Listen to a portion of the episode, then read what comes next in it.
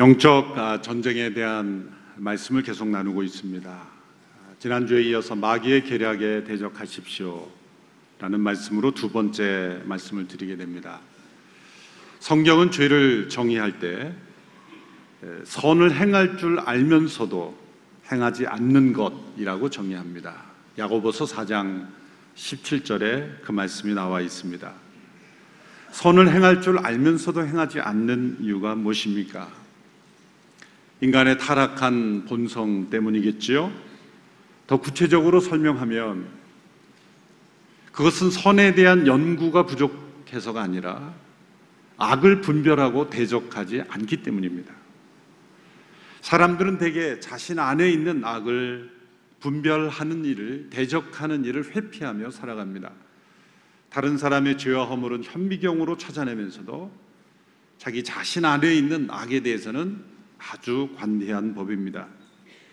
그래서 선인 줄 알면서도 행하지 않고 악인 줄 알면서도 행하게 되는 그런 삶을 살게 됩니다. 악을 대적하지 않고도 선을 행하는 것만 추구하면 될 것 같은데 아닙니다.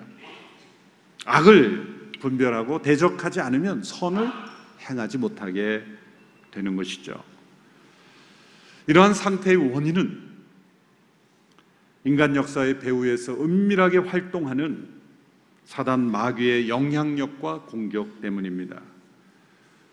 우리의 타락한 본성을 더욱 어둡게 하고 마음을 혼미케 하고 그리고 분별력을 마비시키는 악한 세력이 있기 때문입니다. 이런 악한 마귀의 존재를 깨닫고 대적하지 않으면 우린 선을 행할 줄 알면서도 행하지 않고 악인 줄 알면서도 행하게 되는 그러한 죄의 삶을 계속 살게 되는 것입니다. 마귀의 목표는 우리가 계속 죄 가운데 거하며 하나님의 그런 께서 축복하시는 삶으로부터 벗어나도록 하는 것입니다. 하나님과의 관계를 깨뜨리고 하나님의 뜻 가운데 있을 때 우리가 누릴 수 있는 그 축복, 그 은혜를 우리가 잃어버리게 만드는 것입니다. 마귀는 하나님의 영광을 질투할 뿐만 아니라 하나님의 자녀들이 누릴 수 있는 그 축복을 질투합니다. 그래서 하나님으로부터 우리가 떠나게 만들고 멀어지게 만들고 그 관계를 깨뜨리게 하는 것을 목표로 합니다. 예수님께서 이 땅에 오신 목적은 바로 그러한 마귀의 일을 멸하려 오신 것입니다. 요한일서 3장 8절에 말씀하고 있습니다.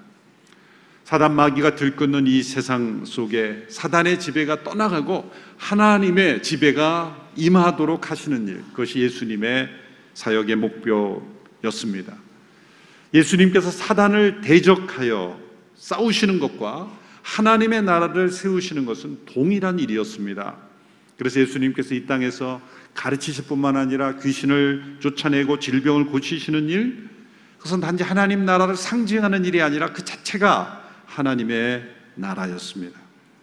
우리 모두는 예수님께서 이 땅에 가져오신 그 하나님 나라의 백성으로서 이 전쟁에 참여하고 있는 영적 군사임을 잊어서는 안 됩니다. 믿음은 선한 싸움이요 그리고 치열한 영적 전쟁입니다. 아프리카 시에라리온 지역의 선교사였다가 미국의 트리니티 신학교 교수였던 티모티 워너라는 교수님이 있습니다. 이분이 쓴 영적 전쟁 가운데 이분이 아주 흥미로운 사실을 기록하고 것을 읽어보았습니다. 그것은 초대교회 때는 세례 의식에서 사단의 세력을 거부하고 귀신을 내어 쫓는 일들이 의례적인 의식 속에 포함되었다는 거죠. 그래서 마귀의 존재와 귀신들의 역사에 대한 내용이 세례 교육에도 포함되어 있었고 세례식에서도 이런 식으로 하는 거죠. 서쪽을 당시에는 서쪽을 이 마귀의 어둠과 마귀의 지역이라고 가정하고 서쪽을 향해서 마귀에 대해서 선포하는 거죠. 어, 사단아, 나는 너를 거부한다. 이제 나는 너의 종이 아니다. 나는 너를 섬기지 않는다. 그리고 나서 동쪽을 향하여 돌이켜 보면서 동쪽은 예수 그리스도의 승리, 예수 그리스도의 부활을 상징하는 방향으로 설정해 놓고 예수 그리스도를 향하여 이제 나는 당신을 주님을 섬기는 삶을 시작합니다라고 이 사단의 권세로부터 예수 그리스도의 나라로 돌이켰다는 것을 세례 의식에서 이렇게 표시하는 의식들이 있었다는 거죠. 어느 순간에서부터인가 이 세례식에서 이러한 의식들이 고백들이 사라지기 시작했다는 거죠. 그 이유를 이 교수님이 이렇게 지적합니다. 이 서구의 세계관에서 이 악의 영들에 대한 인식과 그 이해가 결여되었기 때문이다. 부족했기 때문이다라고 지적합니다. 우리가 잘 아는 유명한 청교도인 존 번연이라는 분이 쓴 유명한 책이 있죠. 천로 역정이라는 책. 근데 그분이 쓴 또 하나의 책이 거룩한 전쟁, The Holy War라는 책이 있습니다. 천로 역정이라는 책이 훨씬 더 많이 알려져 있죠. 그러나 이 두 책 모두 주제는 영적 전쟁입니다. 영국의 마틴 로이드 존스 목사님은 이 사회 현상에 대해서 설명하면서 19세기 중반부터 이런 중요한 책들이 하나의 문학 작품으로 사람들이 여기기 시작했다는 거예요. 크리스찬들조차도 이게 실제 삶 속에서 일어나는 영적 전쟁에 관한 중요한 내용을 담고 있음에도 불구하고 단지 문학으로서만 이러한 책들을 여기게 되면서 서구 사회에 점점 영적 전쟁과 악의 실체에 대해 악의 영들의 활동에 대해서 무지하게 됐다. 19세기 중반부터 그런 현상이 나타났다는 것을 안타깝게 여기고 있습니다. 교회가 이런 마귀의 실상, 마귀의 계략에 대해서 무지하고 그리고 때로는 미신적으로 여기면서 점점점 영적으로 급속하게 타락하게 되었다는 거죠. 영적으로 깨어있지 않으면 우리는 마귀의 공격을 깨닫지도 못한 채 당할 수 있습니다. 마귀는 은밀히 공격하기 때문입니다. 왜 깨어있으라고 말합니까? 은밀히 공격하기 때문입니다. 왜 항상 끊임없이 기도하라고 합니까? 항상 끊임없이 공격해 오기 때문입니다. 왜 쉬지 말고 기도하라고 말씀하셨습니까? 마귀가 쉬지 않고 우리를 공격해 오기 때문입니다. 에베소도 6장 18절의 말씀을 보십시오. 같이 읽어보겠습니다. 시작.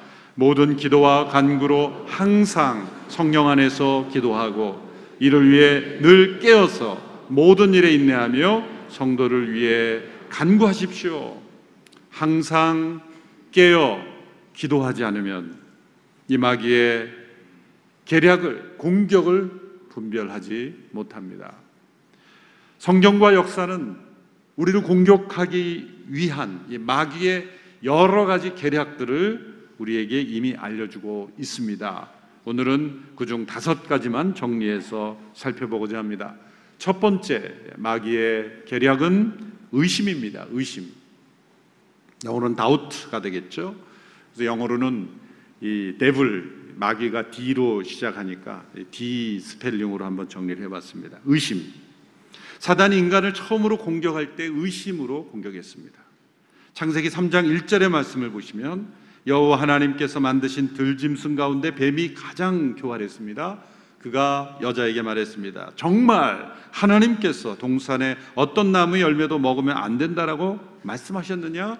예, 정말이라는 이 단어가 의심의 씨앗이죠. 개혁 개정에서는 참으로라는 단어를 사용했습니다. 사단은 우리의 생각에 너무나 분명한 하나님의 말씀에 대한 의심의 씨앗을 뿌림으로써 우리를 공격하기 시작합니다. 인간이 의심할 수 있다는 것은 인간에게 자유가 있다는 거죠. 하나님께서 그 주신 그 자유를 그 의심을 무엇에 대해 사용해야 됩니까? 하나님의 뜻에 반하는 이 마귀의 말해를 의심했어야 되는데 그 의심을 받아들임으로써 하나님의 말씀을 거역하는 길로 들어서게 되는 것이죠. 사실 사람들이 이 의심을 지적인 것으로 생각합니다만 사실 의심은 의지적인 문제입니다. 하나님의 뜻의 설이라고 하는 그 의지가 있을 때 우리는 이 의심을 넘어설 수 있는 것인데 하나님의 뜻에 순종하려는 의지가 부족할 때 이 의심이 우리의 마음을 틈타게 되는 거죠. 여자가 이 의심을 받아들였을 때 그 뒤에 따라오는 뱀의 말을 분별하지 못했습니다. 하나님께서는 동산의 어떤 나무 열매도 먹으면 안 된다고 말씀하신 적이 없죠. 인간은 사단의 이 왜곡을 분별하지 못하고 자기 자신도 하나님 말씀을 왜곡하게 됩니다.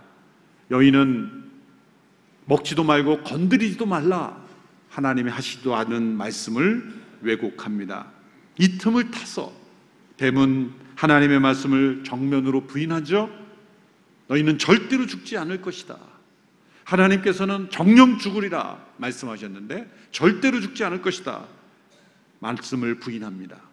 의심이 들어올 때 그 의심 뒤에는 하나님의 말씀에 대한 왜곡이 들어오고 거짓말이 들어오고 부인이 들어오게 됩니다. 사단은 끊임없이 하나님에 대하여 의심하고 하나님의 말씀에 대해 의심하고 하나님의 사랑에 대해서 의심하게 합니다.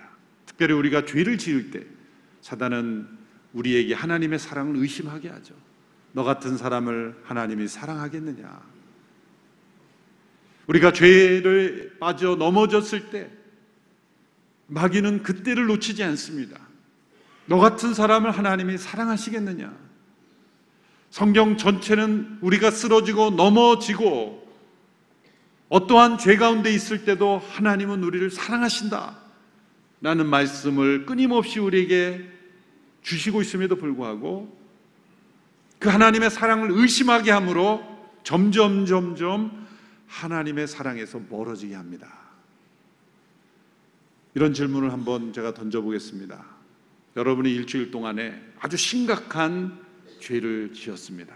물론 아니겠죠. 이 자리에 계신 분들은 그 일주일 동안 심각한 죄를 지면 주일 예배에 나오는 발걸음이 가볍습니까? 아니면 무겁습니까? 아니면 발이 떨어지지 않습니까? 그냥 예배를 좀 외면하고 싶지 혹시 않으세요? 왜 그럴까요? 나 같은 사람이 예배 드린다고 또 앉아 있는 게 합당할까? 너 그러고도 가서 뭐 하나님 찬송할 수 있어? 하나님의 사랑에 대해서 의심하게 하는 거예요. 물론 심각한 죄를 짓고도 발걸음 가볍게 달려오는 사람은 심각한 문제죠. 그러나 발걸음이 무겁더라도 그 무거운 발걸음과 함께 어떤 생각이 드는가? 마귀는 그때를 놓치지 않습니다. 우리가 죄에 빠지면 반드시 마귀의 공격이 옵니다. 하나님의 사랑을 의심하게 합니다. 하나님으로부터 떠나게 하는 것이죠. 그러나 여러분 산에 오를 때 등산을 하다가 산 정상 가까이 올랐을 때 그 사람이 실족을 해서 몇 메타 떨어졌어요. 발 밑으로 떨어졌어요. 아주 심각한 상처를 입었어요. 그렇지만 그 사람이 산 아래로 떨어진 건 아니죠. 올라가다가 추락할 수는 있어요. 그렇지만 그가 처음 산에 오르는 시작, 그 산 밑바닥에서 시작하는 것과는 분명히 다른 차원에 있을 겁니다. 탕자의 비유에서 허랑방탕했던 아들을 향해 너는 내 아들이다 이렇게 품으시며 잔치를 벌이며 그 아들을 안아주는 그 예수님의 말씀 속에 우리가 죄를 지을 때 하나님은 우리를 더 간절히 사랑하신다는 거예요. 그 죄에 대한 안타까움, 그 하나님의 그 징벌이 있지만 그걸 뛰어넘는 하나님의 사랑이 우리에게 있다는 것을 우리는 의심해서는 안 되는 것입니다. 때로는 죄를 짓지 않지라도 이해할 수 없는 고난과 고통 속에서 우리 하나님의 사랑을 의심하죠. 하나님께서 이렇게 나를 고통스럽게 한 것은 나를 사랑하지 않기 때문이다. 나를 사랑하면 어떻게 이런 일이 될 수 있는가?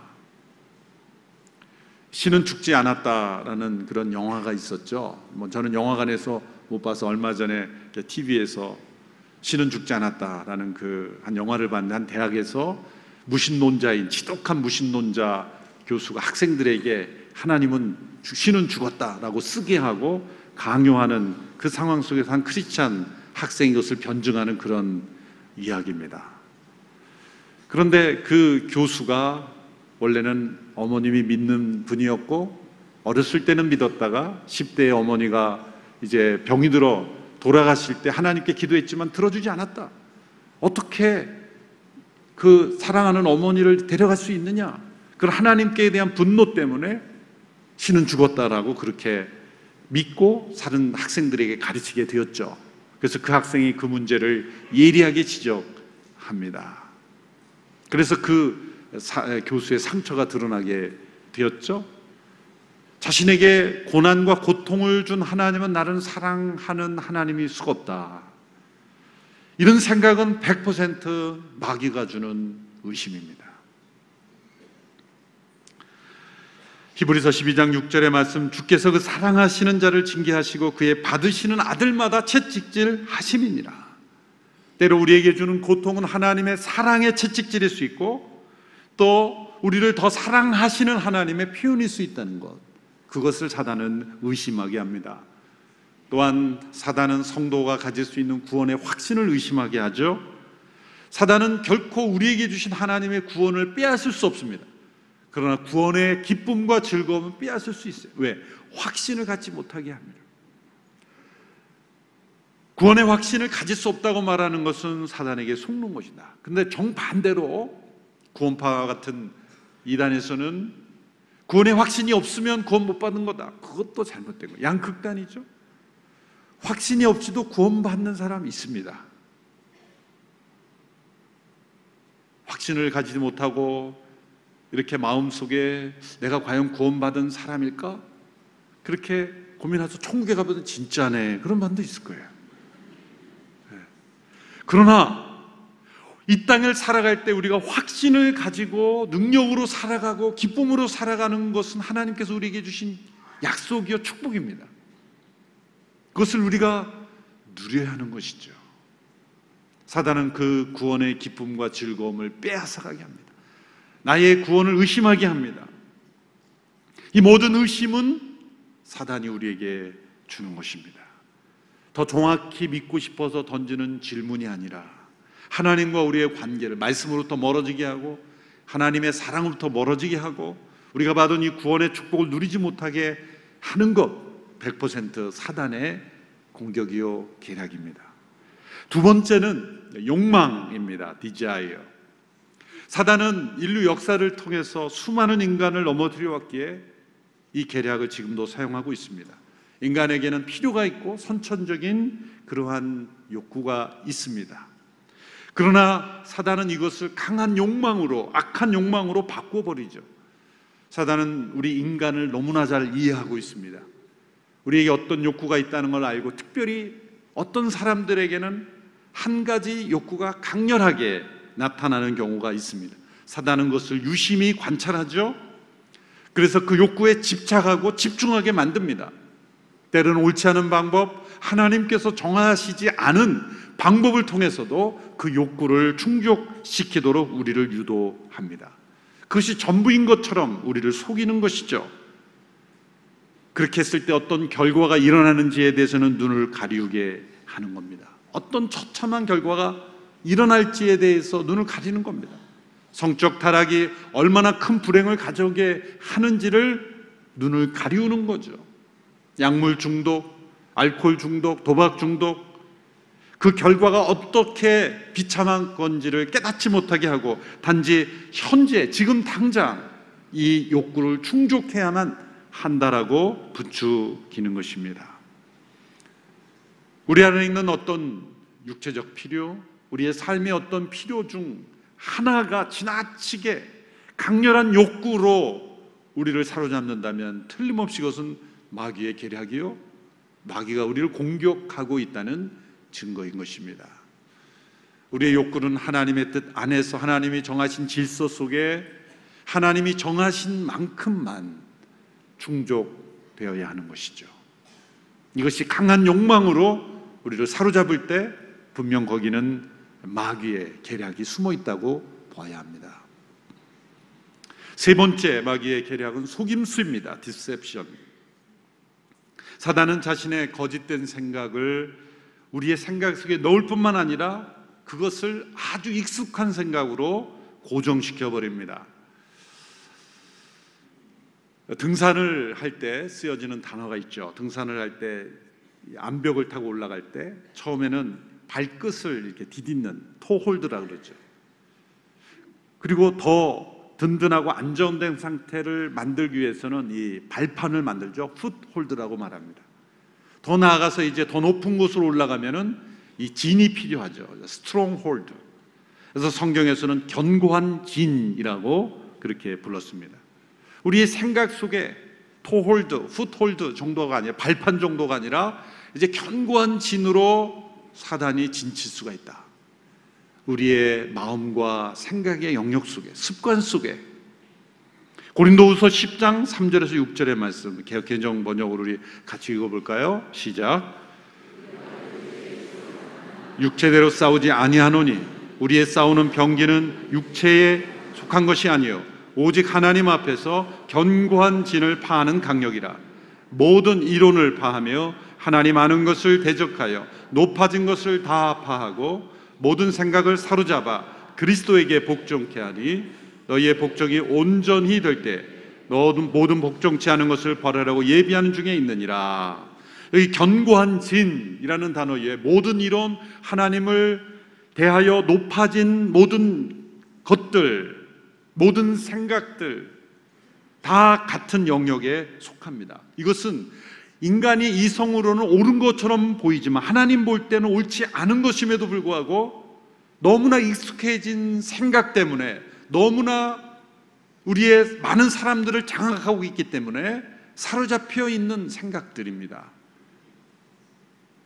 이 중에 대표적인 것이 세계관이죠.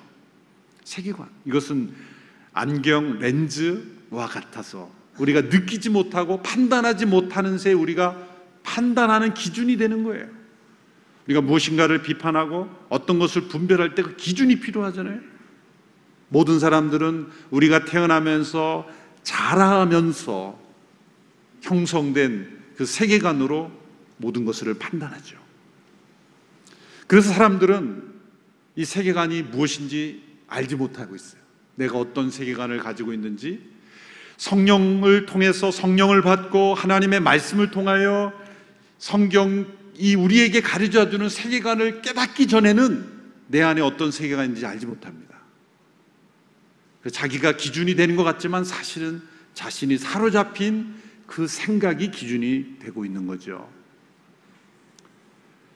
사람들은 자기가 고백하는 대로는 안 삽니다. 그러나 자기가 믿는 대로 삽니다. 세계관이란 자기가 진짜 믿고 있는 거예요.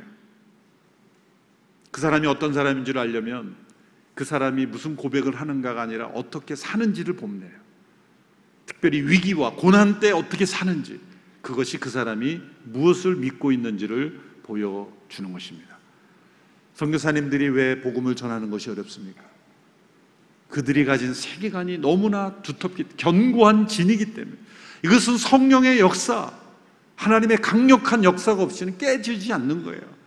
그럴 때로 복음이 전해지는 곳마다 기적과 표적이 나타나는 이유가 바로 거기에 있습니다. 인간의 이 세계관의 틀이 인간의 언어로는 깨어지지 않기 때문에요. 성령의 강력한 역사만이 이런 세계관을 깨뜨릴 수가 있는 거예요. 얼마나 많은 사람들이 속고 있습니까? 문명 국가라고 하면서도 얼마나 많이 속고 있습니까? 헛된 세계관은 저 낙후된 나라에만 있는 게 아닙니다. 가장 지구상에 잘 사는 나라에도 헛된 세계관이 사로잡고 있습니다. 사단의 계략이죠. 오랜 시간 작업을 하고 활동한 이 마귀의 계략에 의해서 사람들의 생각을 사로잡고 있습니다.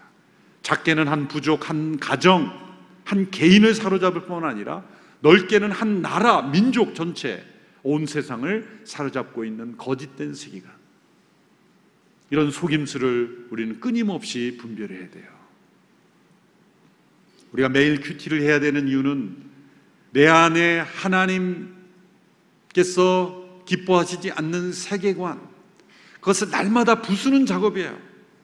하나님의 말씀으로 내 안에 헛된 세계관들을 무너뜨리는 거짓된 속임수를 날마다 깨뜨리지 않으면 우리는 자기도 모르게 그렇게 살아가고 있는 것이죠. 네 번째는 분열입니다. 디비전. 사단의 목표는 하나님께서 세우신 모든 관계를 깨뜨리고 무너뜨리는 겁니다. 어느 통계를 보면 선교사님들이 선교 사역을 포기하고 고국으로 돌아오고 싶은 첫 번째 이유가 갈등, 동료 선교사의 관계 문제였어요. 복음을 받아들이지 않는 그 대상들 문화의 차이, 경제적 어려움, 질병 때문이 아니라 동료 선교사와의 관계가 선교지를 떠나게 하는 가장 큰 이유였다. 사단의 공격인 거예요. 교회 공동체 안에 서로 갈등이 일어나고 관계가 깨어졌을 때 원수처럼 여겨진 어떤 사람이 있을지라도 진짜 원수는 그 사람이 아닌 거예요. 진짜 원수는 다른 곳에 있는 거예요. 불가피한 분열은 반드시 있습니다. 참과 거 짓은 반드시 분열돼야 돼요. 거짓된 하나됨도 있습니다. 여러분 사단과 악의 영들도 하나 되어 일합니다. 그래서 예수님을 향하여 그 사단을 힘입어 귀신을 쫓는다고 하니까 예수님께서 아니 한 편인데 서로 분열 그러면 그들이 분열되지 않겠느냐? 마귀와 악의 영들도 하나 되어 일합니다. 우리가 악의 편에 하나 되는 것이 아니라 때로는 악을 대적하고 거짓을 거짓이라 말할 때는 분열이 있을 수 있습니다. 그런 분열이 아니라 마땅히 하나 되어야 하는 그런 하나됨이 분열되는 것을 말하는 거예요. 제가 경험한 예를 들고 싶지만 어디선가 보고 계시기 때문에 제가 예를 들을 수 없어서 전혀 다른 목사님이 예를 듭니다. 미국의 켈빈 밀러라는 목사님이 자신의 책에서 이런 간증을 합니다. 그분이 목회하던 교회에서 올겐을 올겐을 새로 구입하기로 결정을 했는데 어떤 올겐을 할 것인가? 저는 뭐 그 이름도 낯섭니다만 로저스 오르겐과 알렌 오르겐 두 개 있다는 거예요. 그래서 이 어떤 오르겐으로 할 것인가 이렇게 의논하는 경우에 다수가 알렌 오르겐이 좋겠다. 그래서 알렌 오르겐으로 하는데 유독 한 성도가 한 재직이 로저스 오르간으로 꼭 해야 된다. 그렇게 주장을 했다는 거예요. 저는 뭐 어떤 오르간이 더 좋은 건지 모릅니다만은 대다수의 사람들이 이 알렌이 좋겠다 그래서 결정을 했는데 이 사람은 끊임없이 그 회의가 끝난 이후에도 이제 알렌 오르간이 연주되고 있음에도 불구하고 1년, 2년, 3년, 4년이 지나서도 그 마음을 품지 않은 거예요. 그리고 목회자에 대해서 냉담하고 비방하고 그렇게 대적하기 시작했다는 거예요. 그 교회 부흥회가 열려서 부흥회 강사 목사님이 성도들 간에 서로 적대 감정이 있는 사람들에게 찾아가 화해와 함께 기도하라. 그런 시간을 가져서 목사님이 이제 그 성도가 생각이 나서 찾아갔다는 거예요. 이제 4년이 지났고 이제 알렌 오르간이 어쩔 수 없이 됐는데 저를 용서하시고 함께 기도합시다. 그랬더니 이 성도가 이렇게 말했다는 거예요. 저는 목사님과 같은 분은 절대로 함께 기도하지 않을 겁니다. 목사님께서는 로저스 오르간을 구입하기 원하는 저의 이 의사를 무참히 짓밟으셨습니다. 제가 분명히 거절하는 것을 알면서도 이렇게 기도하는 것은 쇼 아닙니까? 이러면서 막 그 불쾌하다고. 도대체 교회에 왜 오는지 모르겠어요, 이런 분은. 자신이 원하는 올간의 종류가 아니라고 끊임없이 적대적인 감정을 일으키고 그것은 분명 무엇인가 그 사람의 생각만이 아닌 거예요. 그것은 분열을 일으키는 마귀의 계략인 거예요. 거기에 어떤 인정받지 못하고 존중받지 못하고 나의 의사가 존중받지 못한다는 그 상처를 이용하는 게 올겐이 문제가 아닌 거예요, 사실은. 바울이 가장 사랑하고 기뻐했던 빌립보 성도들에게도 흠이 있었다면 그런 리더들의 분열, 이름까지 거명하죠, 4장 2절에 유오디아와 순두계, 이름을 거명하며 주 안에서 같은 마음을 품으라. 이들이 분열의 주역이었다는 걸 알 수가 있습니다. 바울과 실라와 디모데가 데살로니가 교회를 다시 방문하고자 할 때 사단이 막았다 그랬어요. 왜 막았겠어요? 그들이 다시 만나면 그들이 더 영적인 부흥과 하나됨을 경험할 것을 사단이 알았기 때문이에요. 이런 분열 사단이 일으키는 것입니다. 다섯 번째는 낙심입니다. discouragement, 낙심. 이 시대 사단이 가장 즐겨 사용하는 계략 바로 낙심입니다. 우리 안에 일어나는 두려움, 걱정, 근심 모두 그 목표는 우리로 하여금 낙심하게 하는 거예요. 시편 42편에는 이 낙심케 된 영혼의 부르짖음이 나오죠. 내 영혼아 어찌하여 내 안에서 낭망하느냐? 어찌하여 내 속에서 불안하느냐? 이 낙심에는 여러 원인이 있어요. 기질적으로, 선천적으로, 이 기질적으로 우울증적인 기질 때문에 늘 자기를 비판하고 자기 반성이 지나쳐서 우울한 그런 낙심하는 사람도 있습니다.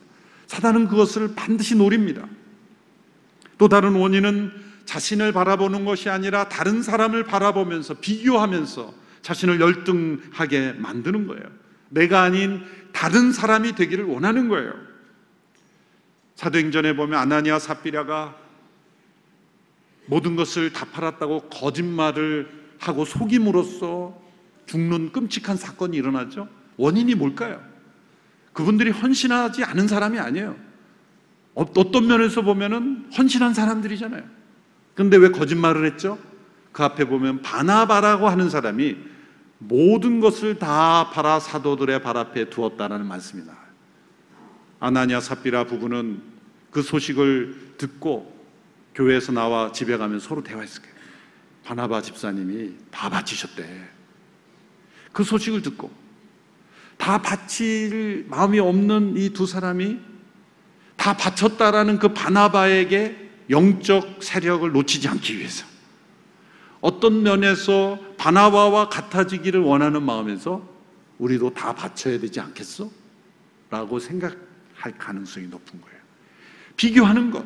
세상적인 비교뿐만 아니라 우리의 믿음의 생활에서도 비교하는 것. 이것이 우리로 하여금 낙심하게 만들고 사단이 틈타게 만드는 거죠. 또한 선을 행하다가 낙심하는 경우가 참 많습니다. 믿지 않는 가정에서 믿지 않는 가족들을 전도하다가 그렇지만 완강한 가족들의 반대에 부딪혀서 낙심하게 되는 거예요. 변화가 일어나지 않을 때 마귀는 속삭이죠. 그냥 집어치우라. 그냥 그만두라. 갈라디아서 6장 9절의 말씀 우리 같이 읽어보겠습니다. 시작. 선한 일을 하다가 낙심하지 맙시다. 포기하지 않으면 때가 이르면 거두게 될 것입니다. 선한 일을 하다가 낙심하지 말라. 예수님께서 기도하고 항상 기도하고 낭망치 말아야 된다. 우리는 선한 일을 하면서도 낭망하고 기도하면서도 낭망하여 이 낙심시켜 하는 것은 반드시 사단의 계략입니다. 하나님께서 우리에게 주시는 마음은 낙심이 아닙니다. 이사야 40장 31절의 말씀에 보면 오직 여호와를 악망하는 사람은 새 힘을 얻을 것이다. 독수리의 날개쯤 올라가면 같을 것이다. 말씀하셨습니다. 마틴 노이존스 목사님이 이런 표현을 했어요. 참 강렬한 표현이라서 제가 기억합니다. 함께 따라해 보겠습니다. 참된 그리스도인은 낙심할 권리가 없다.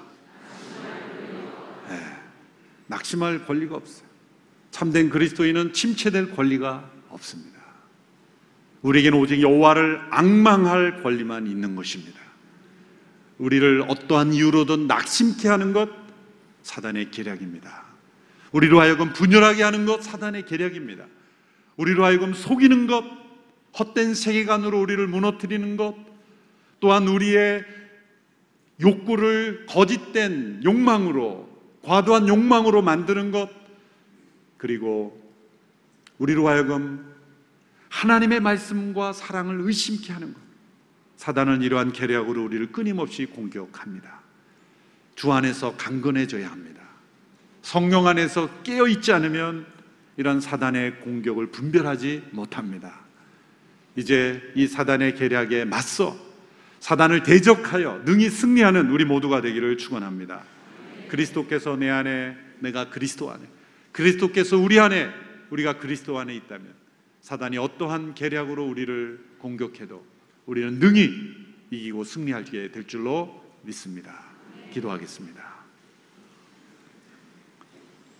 하나님 아버지, 우리를 공격하는 거짓된 음흉한 은밀한 이 사단의 모든 공격, 사단의 계략을 분별하고 날마다 성령 안에 깨어 그리스도의 이름으로 대적하며 하나님의 전신갑주를 입고 승리하는 저희들 되게 하여 주옵소서. 낙심한 영혼이 있습니까? 분열 가운데 있습니까? 헛된 욕망 가운데, 헛된 철학과 헛된 세계관에 속고 있습니까? 하나님의 말씀과 사랑을 의심하고 있습니까?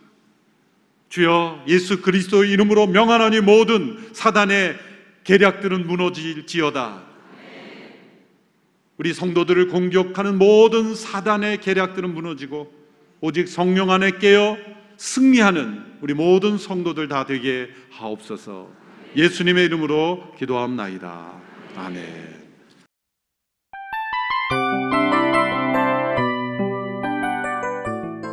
이 프로그램은 청취자 여러분의 소중한 후원으로 제작됩니다.